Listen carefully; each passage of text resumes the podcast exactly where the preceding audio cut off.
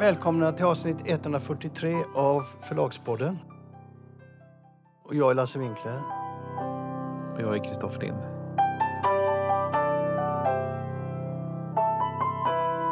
Du fick en fråga från en författare i en spe på, på, till förlaget.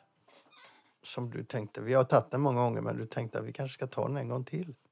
Ja, jag tror att vi har tagit den. Eller i alla fall så är det liksom en, en, en frågeställning som hela tiden eh, kommer tillbaka som en bumerang i Förlagspodden. Och eh, eh, min första reflektion var, eller reaktion var att det här ska vi inte prata om för det är för rudimentärt, för, för grundläggande, för basalt. Men jag tycker kanske att det egentligen är inte så grundläggande och basalt utan att det är en ganska svår fråga. Och oavsett vad jag har svarat tidigare så kan jag svara på den igen. För att vad jag, jag svarar säkert olika varje gång.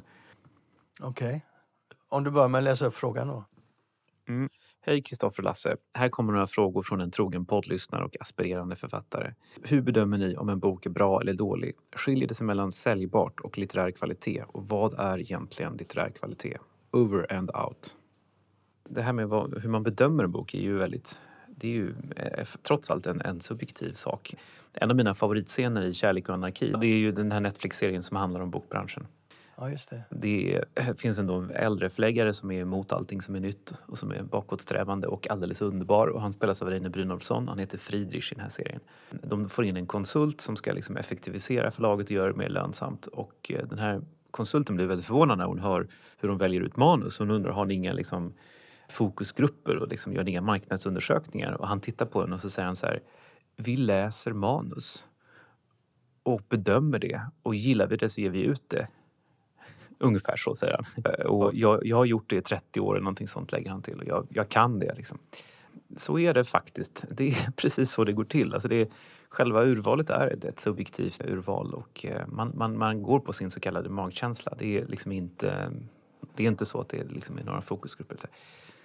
Eh, så, så, jag känner igen mig mycket i det. Vi, vi bedömer manus på det sättet men sen kan det ju vara så att när vi exempelvis nu så är det så att vi har en eh, lista då, om man tittar på den skönlitterära listan så har vi en lista där vi senaste året, eller kanske två åren, har gjort vi har gjort lite mycket avvikelser från vår huvudlinje. Vi har gjort lite mycket thrillers, vi har gjort lite fantasy, vi har gjort lite skräck, vi har gjort lite, lite olika saker, lite oväntade saker. Och då har det blivit så, för vi vet att det är svårt att göra sådana avvikelser, att vi har liksom fått lite för mycket sådana böcker och vi har fått lite för få polisroman, polisdeckare, eh, klassiska polisdeckare. Och då kan det exempelvis vara så att man, eh, man, man säger att vi behöver mer sånt på listan och då, då är det liksom jag ska inte säga att man sänker kraven men, men då är det det liksom man, man letar efter med, med, med, med liksom, på ett annat sätt, mer aktivt. Sen när man läser så, så är det ju en eh, bedömning av språk och stil och gestaltning. Och sen så handlar det ju också, om det gäller då skönlitteratur av det här slaget, så handlar det väldigt mycket om är det, är det roligt att läsa? Är det spännande? Är det liksom, hur det funkar det rent dramaturgiskt? Man kan absolut säga väldigt snabbt om en bok är välskriven eller om det har liksom litterära kvaliteter och vad det är ska jag komma in på lite senare. Men eh, där gör man ju också liksom en helhetsbedömning. Alltså det, det är ju många manus som är välskrivna men som är tråkiga.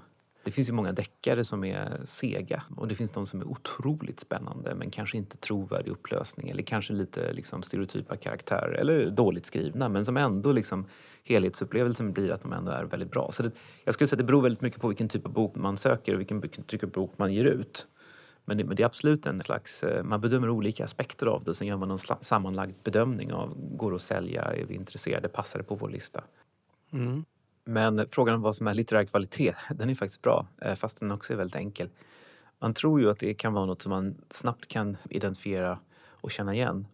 Jag skulle nog säga att jag kan det. Men jag skulle nog också säga att det kan variera lite grann vad som är litterär kvalitet. Men vanligtvis brukar man ju säga att litterär kvalitet det handlar just om språket, alltså förmågan att gestalta. Men det glider ju också in i liksom berättande. Om jag ska ta ett konkret exempel på vad jag försöker säga är ju Hans Fallada som ju är en författare, en tysk författare som vi har haft enorma framgångar med som klassiker. Vi gav ut Ensam i Berlin med en enorm framgång. Och det är ju en författare som är stilistiskt sett ganska dålig. Det är väldigt mycket dialog. Han skrev sina böcker väldigt snabbt. Just Ensam i Berlin skrev han på, på några månader bara. Det är en, det är en bjässe på 600 sidor. Men han har, i, trots sin liksom bristande litterära talang, som då rent språklig och gestaltning och sådär, så har han en fenomenal förmåga att fånga en tidsanda och att fånga människor och att berätta en historia. Och, och, det där är väl något som man kanske eh, ibland kan jag tycka tenderar att nedvärdera lite när man talar om litterär kvalitet. Men även berättandet är en dimension av en bok och liksom är också en, det finns en kvalitet, det finns en litterär kvalitet i berättandet, tycker jag. Ja, det var ett, ett, återigen ett försök att svara på en, en enkel fråga som är ganska, i praktiken ganska komplex. Ja, det fungerar för min del. Ja.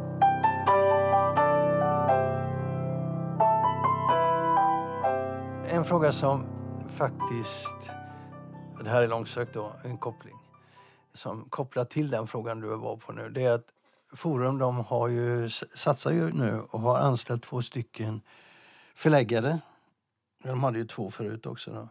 Och det är rätt intressant just för att, att det är Forum. Forum är ju en eh, otroligt stark organisation. De hade 20 listettor förra året. Och de är alltså väldigt framgångsrika. De ger ut 60 titlar ungefär per år, varav 40 då skönlitterära och 20 fack. Och nu har de anställt två nya förläggare. Den ena är delvis en ersättning för Adam Dahlin som har slutat, som vi har pratat om tidigare. Mm. Och sen är det en ren utökning. Och ambitionen med den utökningen är att de vill öka titelmängden. De vill försöka ge ut kanske tio titlar till per år. De märker att det är ett sug, det är en branschtrend. Säger Annik Kabbala, eh, chefen, när jag pratar med henne. Hon ser att, att man kan se den ambitionen över hela branschen. Och man ser att förlagen ger ut fler böcker. Och de ser också att de egna författarna vill ge ut fler böcker, öka utgivningstakten. Så att eh, det där är en satsning för att kunna möta det. Och det, är, det är rätt intressant. Det är en väldigt tydlig markering mm. att de tror på framtiden. Författarna vill skriva, öka produktiviteten också. Det är många som skriver mer. Det där är ju helt klart drivet av streamingen. Och eh, det, där har det ju skett en stor förändring och det är ju också någonting som vi tittar väldigt mycket på när vi bedömer manus. Att vi vill gärna ha någon som kan skriva hyfsat, om det är kommersiell skönlitteratur så ska det gärna vara någon som kan skriva en bok om året. Det är inte så intressant att plocka upp någon som skriver en bok var 50 år. Vad som har hänt är att i streaming så kan du ju egentligen komma med en bok i kvartalet. Men du kan absolut komma med en bok i en samma serie varannat. En, två gånger om året. Men i papper, i papper så funkar ju inte det för det förstör ju helt liksom, cyklerna och det blir för mycket böcker i, i bokhandeln och bokhandeln kan inte hantera det. Mm. Det där är, liksom, det är en väldigt intressant utveckling. Men då måste författarna släppa papper. Det är det. Ja, du säger det. Vi får se. Jag har ingen aning hur framtiden säger. Men det där har vi sagt. Du säger till mig att jag upprepar mig. Men snacka om att upprepa sig. Det där säger du rätt ofta. Att de ska släppa papper? Ja, det kanske jag säger ofta. Men, jag, men eh, om man ska ge ut tre böcker om året i en serie så är det väldigt knöligt att göra det i papper. Absolut. Det förstår till och med jag. Ja, vi har ju också anställt två nya förläggare vill jag bara flika in. Ja, det har vi väl pratat om va? Jag fick ju inte jobbet. Nej, du fick, jag vet inte om vi har pratat om det men, men, eh, men eh, det har vi i alla fall gjort. Så apropå det här att en del tycker att det är så negativt. Det är väldigt positiv mm. stämning i branschen nu och, och, det är fler förlag som nyanställer. Ja, den är, den är intressant.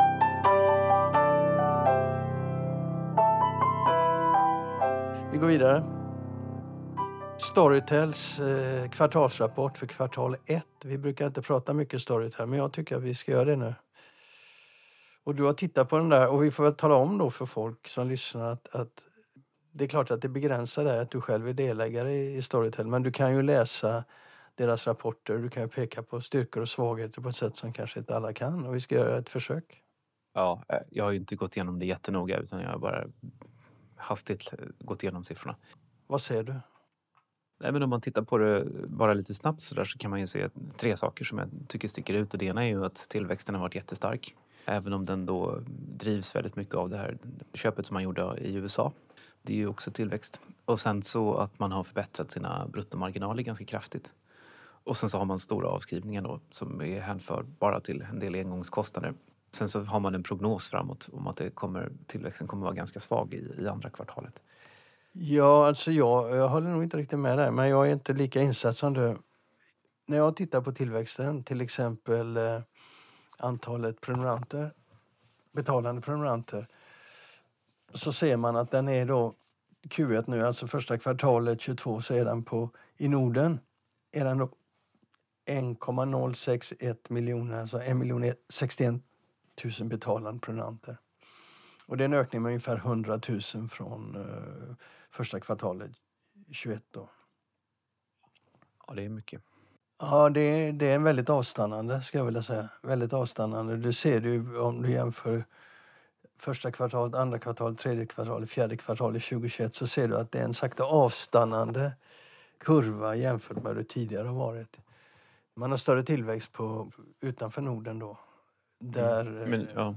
Men det är ju inte så konstigt och det är inte heller någonting nytt. Och det är ju, vi, vi har ju, alla streamingtjänster har ju varit lite dopade av pandemin. Ja, så är det ju. Jag tycker att det ser ut som det stannar upp och vi vet ju att det stannar upp. Det har ju marknaden också tittat på och reagerat på genom att sänka aktiens värde, bland annat. Jag är inte så... eh, tittar man på, på intäkter och så så minskar ju de också relativt sett. De blir ju inte lika starka som tidigare. Så jag fel Alltså jag vet inte vad du talar om, intäkterna är ju all time high. Men, men eh, i Norden så var det Tack, lite, lite ner. Man, ök, man ökade på abonnentsidan men inte, man minskade lite på intäkten. Men, men, Ja, men eh, jag menar det jag vet också. inte vad du vill komma till. Jag vill komma till att tillväxttakten minskar. Ja, ja men det har vi. I Norden så minskar tillväxttakten, det är helt klart. Ja.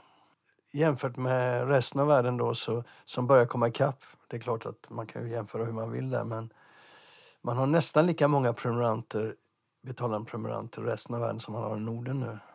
Varav, Jo, men vad man, ja, vad man då ska komma ihåg är ju att resten av världen är ju ganska många länder. Norden är ju rätt få länder och eh, om man tar Nederländerna som exempel där man har haft en ganska bra tillväxt så eh, står ju ljudboksmarknaden i Nederländerna för 4% kanske av den totala marknaden medan det i Sverige ligger på 50 så att det finns ju en enorm tillväxt som återstår på de icke-nordiska marknaderna. Så det är det som är, det är, det som är den stora liksom det- om, man, om man köper aktier i Storytel så kan man göra det för att det är ett bra bolag men det, är- man köper ju också ett, det är ett bett på, på ljudboken så att säga. Och det, det, det finns ju jättemycket tillväxt kvar men det är klart att på no, någon gång så måste den nordiska marknaden bli mättad och någon gång så måste den nordiska marknadens tillväxt avta. Det är väl det vi ser. ja, det är väl det vi ser nu. Ja, om man tittar på, på rapporten hur den tas emot då, så pekas det ju på de höga kostnaderna som har varit under året. Alltså engångskostnader, sådana som inte brukar finnas i eh, redovisningen. Det har varit Ryssland framförallt som påverkar med 45 miljoner negativt och sen så har det varit ned, lite nedskrivningar och, och, och sådär. Men, men, eh, nej, men, nej men det ser ju bra ut. Alltså bruttomarginalerna har ju ökat. Så att re- rensat för de här engångsposterna av negativ karaktär så, så ser det ju inte resultatet eh, dåligt ut. Tvärtom ser det ganska bra ut. Hur reagerar marknaden? Det brukar inte vi prata så mycket om. Men hur reagerar marknaden på den här kvartalsrapporten? Ja, de körde ner aktien med 10 procent. Jag ska se vad den står i nu. Den är 12,87 just nu så den är ner nästan 13 procent. Så det är ju verkligen, verkligen mycket. Hittills i år så är aktien ner med 70 70 procent. Åh shit. Eller ett år, ett år är den ner 70 procent. Hittills i år 63 procent. Men då måste jag fråga mig, när den går ner 13 procent på en sån här rapport och du tycker att den är positiv, vad är det du inte ser? Vad är det marknaden reagerar på rättare sagt? Alltså, jag som är inne i, i det här och som du säger har massa Storytel-aktier. För mig är det ju liksom inte ett mindre värt bolag idag jämfört med vad det var igår. Och jag ser ju att vi jobbar på och vi liksom tjänar pengar och det växer. Men eh, vad marknaden är orolig för det är ju att tillväxten avtar, liksom att det inte går så snabbt. Som, som liksom, men men det, är, det, det är det där som är det komplicerade med tillväxt. Så tillväxt är ju aldrig, kan ju vara, men det är ju sällan en, liksom en rak linje som bara går upp med ett visst antal procent om året utan det hackar ju lite grann. Så, så, växer, så växer ju alla normala företag. Det är därför som det kan vara problematiskt att vara på börsen om man är ett tillväxtföretag för att det går liksom i hack.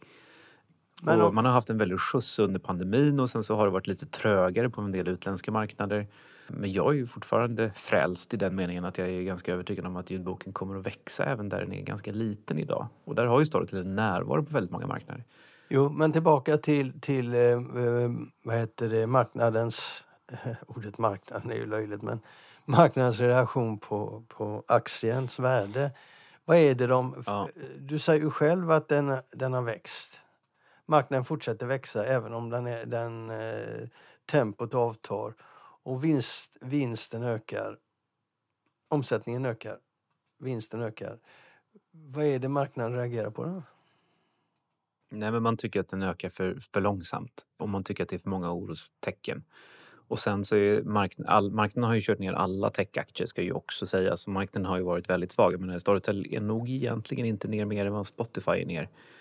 Man har ju också klumpat ihop Storytel med andra streamingtjänster på gott och på ont. Så det, det är ju också en, en, del av förklaringen. Men, men, marknaden är väldigt känslig just nu. Och eh, sen är det ju så med tillväxtaktier att de har ju varit väldigt högt värderade och eh, när räntorna stiger så sker det också en, en, en förändring där, där eh, när, räntorna är, när värdet på pengar är så lågt som det har varit så ska tillväxtaktier värderas högt och när, när värdet på pengar ökar så, så, så värderas det ner. Så det finns ju också en sån aspekt i det här. Och sen tror jag också att det finns en grundläggande så fråga där, där jag tror att investerarna är lite osäkra. Så här, vad, hur ska man värdera en streamingtjänst? Liksom? Och det, ja, hur, hur värderar man den egentligen? Vad är värdet på det här? Och det, och det är klart att värdet är ju, någonstans är ju värdet alltid en nuvärdesberäkning av framtida intäkter. Men när det är lite oklart vad de blir, då blir, då blir det så här osäkert. Men låt oss då vända på perspektivet och titta utifrån den svenska marknaden och ljudbokens ställning. Hur, hur ska man i det perspektivet värdera Storytels rapport? Jag vet inte vad du menar riktigt. Jo, alltså vi tittar på den svenska marknaden, tillväxten på den svenska marknaden och indikerar Storytels Q1 det här indikerar någon förändring i situationen på den svenska marknaden. Ska vi vara oroliga för att det går ner, att det minskar? Ska vi förvänta oss att marknaden eh, stannar av, stabiliseras på nuvarande nivå? Eller hur ska man tänka där?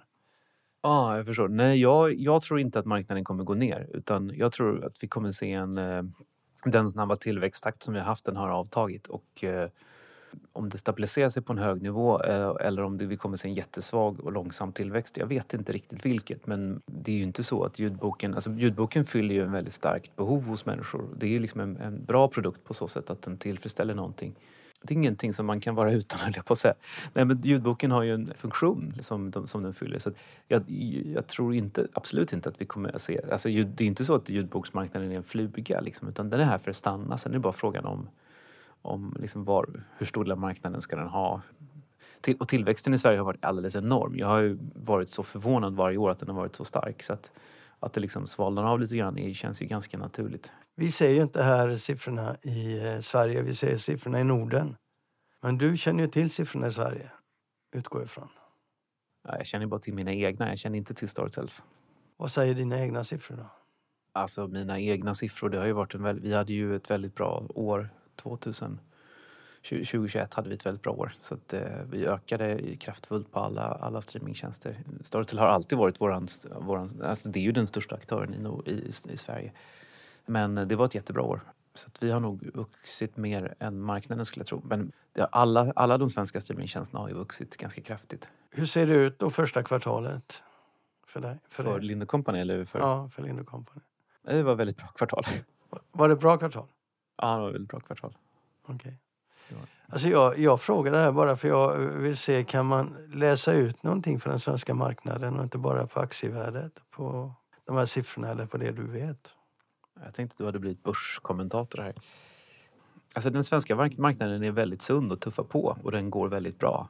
Det, det tycker jag är väldigt uppenbart. Och som du pratade om att Forum ska anställa två nya förläggare, vi har anställt två nya förläggare. Så det känns ju som att det finns, det finns väldigt mycket liksom, eh, optimism på det sättet. Och det, och, det, och det går väldigt bra för väldigt många förlag. Bonnier-förlagen hade liksom rekordår förra året och sådär. Det, den svenska marknaden är ju stark, så är det, på alla fronter. Och det kan man också se i rapporten. De särredovisar ju Books, att Books går ju väldigt bra.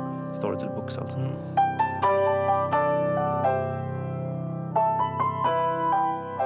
Vi sa ju det att eh, det var diskussion om eh, Frankfurtmässan när den skulle ligga på hösten. Att de skulle flytta fram den tidigare på året och kanske krocka med eh, Göteborgs bokmässa. Men då sa jag också det att den frågan kommer säkert att tas upp när de här mässorna eh, träffas. För de har ju möten när de diskuterar sådana här saker. Och det gjorde de helt nyligen.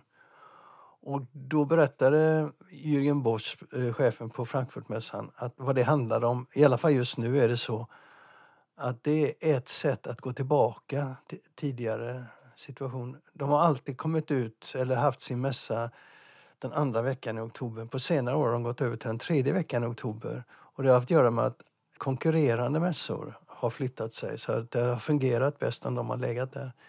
Men nu har det öppnat sig en situation där det är en fördel att gå tillbaka till den gamla mässan. Ja, ja. Det här är något som eh, ja, berör- berör en promille av poddens lyssnare. Ja, det sa du förra gången också. Men det är ändå Ja. intressant för förlagen att veta det att bakom den här rörelsen finns inget exceptionellt. Inget försök att komma, komma närmare varmare väder och sånt och det kommer inte att påverka Göteborgs bokmässa. Men sen så berättade Frida Edman då, som berättade detta för mig, chefen på bokmässan i Göteborg. Hon berättade också det att redan nu då har eh, Frankfurtbokmässan eh, tecknat eh, 70 procent av utrymmet. Och det är intressant eftersom Londonmässan tecknade ungefär 60 procent av utrymmet. Så kommer ju Frankfurtmässan att öka det, kanske uppåt 80 procent, vad vet jag. Men det pekar också uppåt framåt, vilket är roligt.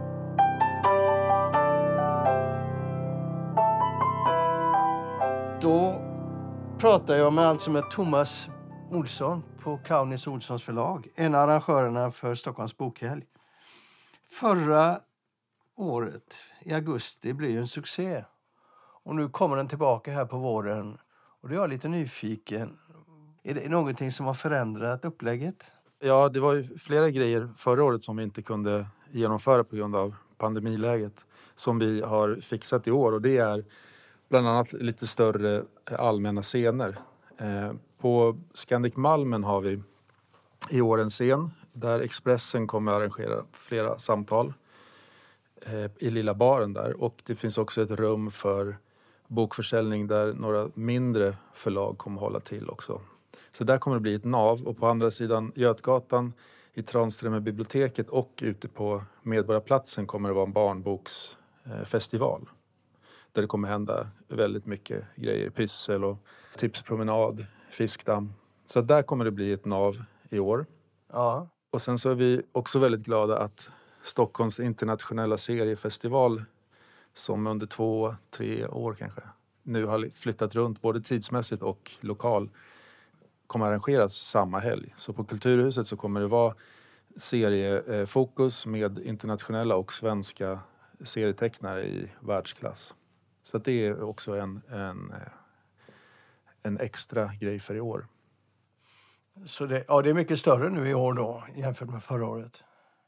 Precis. Det är just det. Och, men precis som förra året så, så eh, kommer förlagen och institutioner, museer, bokhandeln kommer ju öppna upp sina egna eller lånade lokaler så att man precis som förra året tar en, en stadsvandring i Stockholm för att träffa författare och förlag. Så att det blir eh, precis som förra året öppet hus på förlagen. På väldigt många förlag, ja. Det är över hun- hundra medverkande. Men då är det förlag, bokhandel, institutioner, det är kyrkor, allt möjligt. Bibliotek är nytt i år. Bibliotek, precis. Ja. De två roligaste i alla fall som jag ser när jag tittar på programmet hittills det är ett, en programpunkt i en cykelaffär och en båttur. Och det är lite udda och det är lite roligt tycker jag. Mm. Men jag, jag får det till 350 punkter hittills. i programmet. Det, det stämmer, men det är också så att programmet läggs till vartefter så det kommer tillkomma mycket. Vi håller på att fixa det sista med till exempel Mm. Scandic Malmen, den scenen, så det har vi inte lagt in än. På Kaunis Olsson, vi har inte eh, lagt in vårt program och där kommer vi ha 20 punkter också, programpunkter. Så att det kommer tillkomma, så man måste se till att koll, ha koll på hemsidan eh, för att få eh, aktuellt och uppdaterat program. Ja, så för de som är intresserade så går de in på stockholmbokhandel.se. Det bör bli närmare mellan 450 och 500 programpunkter över de här fyra Mm. dagarna. Ja. Och allt börjar då på, vi har invigningsfest precis som förra året på Bar Brillo klockan 17 den 19 maj. Så då är alla välkomna. Eftersom vi är så demokratiska i Förlagspodden så och det är två stycken huvudarrangörer från början, eh, förutom Thomas Olsson och Martin Kaunitz, så tänkte jag få några ord från Martin också när det gäller eh, Stockholms bokhelg. Har det varit mycket arbete med bokhelgen i år? Ja, det har det. Framförallt eh, så sker det ju på våren nu och det sker också med, utan restriktioner. Så att plötsligt så, så kan vi göra mycket mer. Det finns inga begränsningar. Så att då har vi också siktat lite högre. Två väldigt roliga nyheter i år det är ju att vi har tidningarna med. Både Dagens Nyheter och Expressen kommer att köra egna program. Och Expressen pratade Thomas om, de ska ju ha lördag eftermiddag på Malmen. Dagens Nyheter kommer att delta på Stortorgets scen som även i år sponsras av Svenska Akademin. Och där på lördagen under bokhelgen kommer både Anna-Lena Laurén och Martin Krag sitta och prata om Ryssland och kriget mot Ukraina. Och det är ju en helt fantastisk grej skulle jag säga. Gå man ur huset och möt Anna-Lena när hon kommer direkt från fronten i Ukraina. Och sen är det väldigt glädjande att Stadsmuseet kör på som förra året med Ulrika Knutsson som moderator. Och för oss boknördar så kan jag väl göra lite reklam för en Kaunitz Olsson-bok. Det är Leif Olssons bok om Stockholms eh, bokhandelshistoria. Där ska han sitta på söndag och prata med Ulrika Knutsson. Bra Martin, men nu är du tillfrågad som eh, arrangör och inte som PR-konsulent här nu. Ja, Du svarade inte på frågan. om vad då? Har det varit mycket arbete i år med det här? Ja, för det kan, absolut. Hittills är det värt varenda minut. Men i alla fall är det fyra, fyra dagar i, i maj. 19 till Ja. 22 maj. Mm. Och Och missa inte SF-bokhandelns nördparad som utgår från Stortorget scen på lördagen. Så Anna-Lena Laurén, Martin Krag och Nördparaden lördag Stortorgsscenen. Men Lasse, det är ju också så här att den här festivalen, det, det, visst har det varit mycket jobb och så, men den, den är ju till sin natur ett paraply där vi inte riktigt kan gå in och ta ansvar för allt som ligger under de arrangerande medverkande förlag och institutionernas eh, programpunkter. Så att eh, det, det är ju också därför den, den kan vara eh, gratis eller väldigt billig och att den kan vara så här, eh, vad ska man säga, folklig underifrån. Det är själva poängen. för mig är det ju roligt det här att det spretar åt alla håll och att folk, framförallt att folk kan komma in och hälsa på på förlagen. Det tycker jag är väldigt roligt. Det var en eh, snabbrapport veckan innan, eller två veckor innan. Två veckor innan.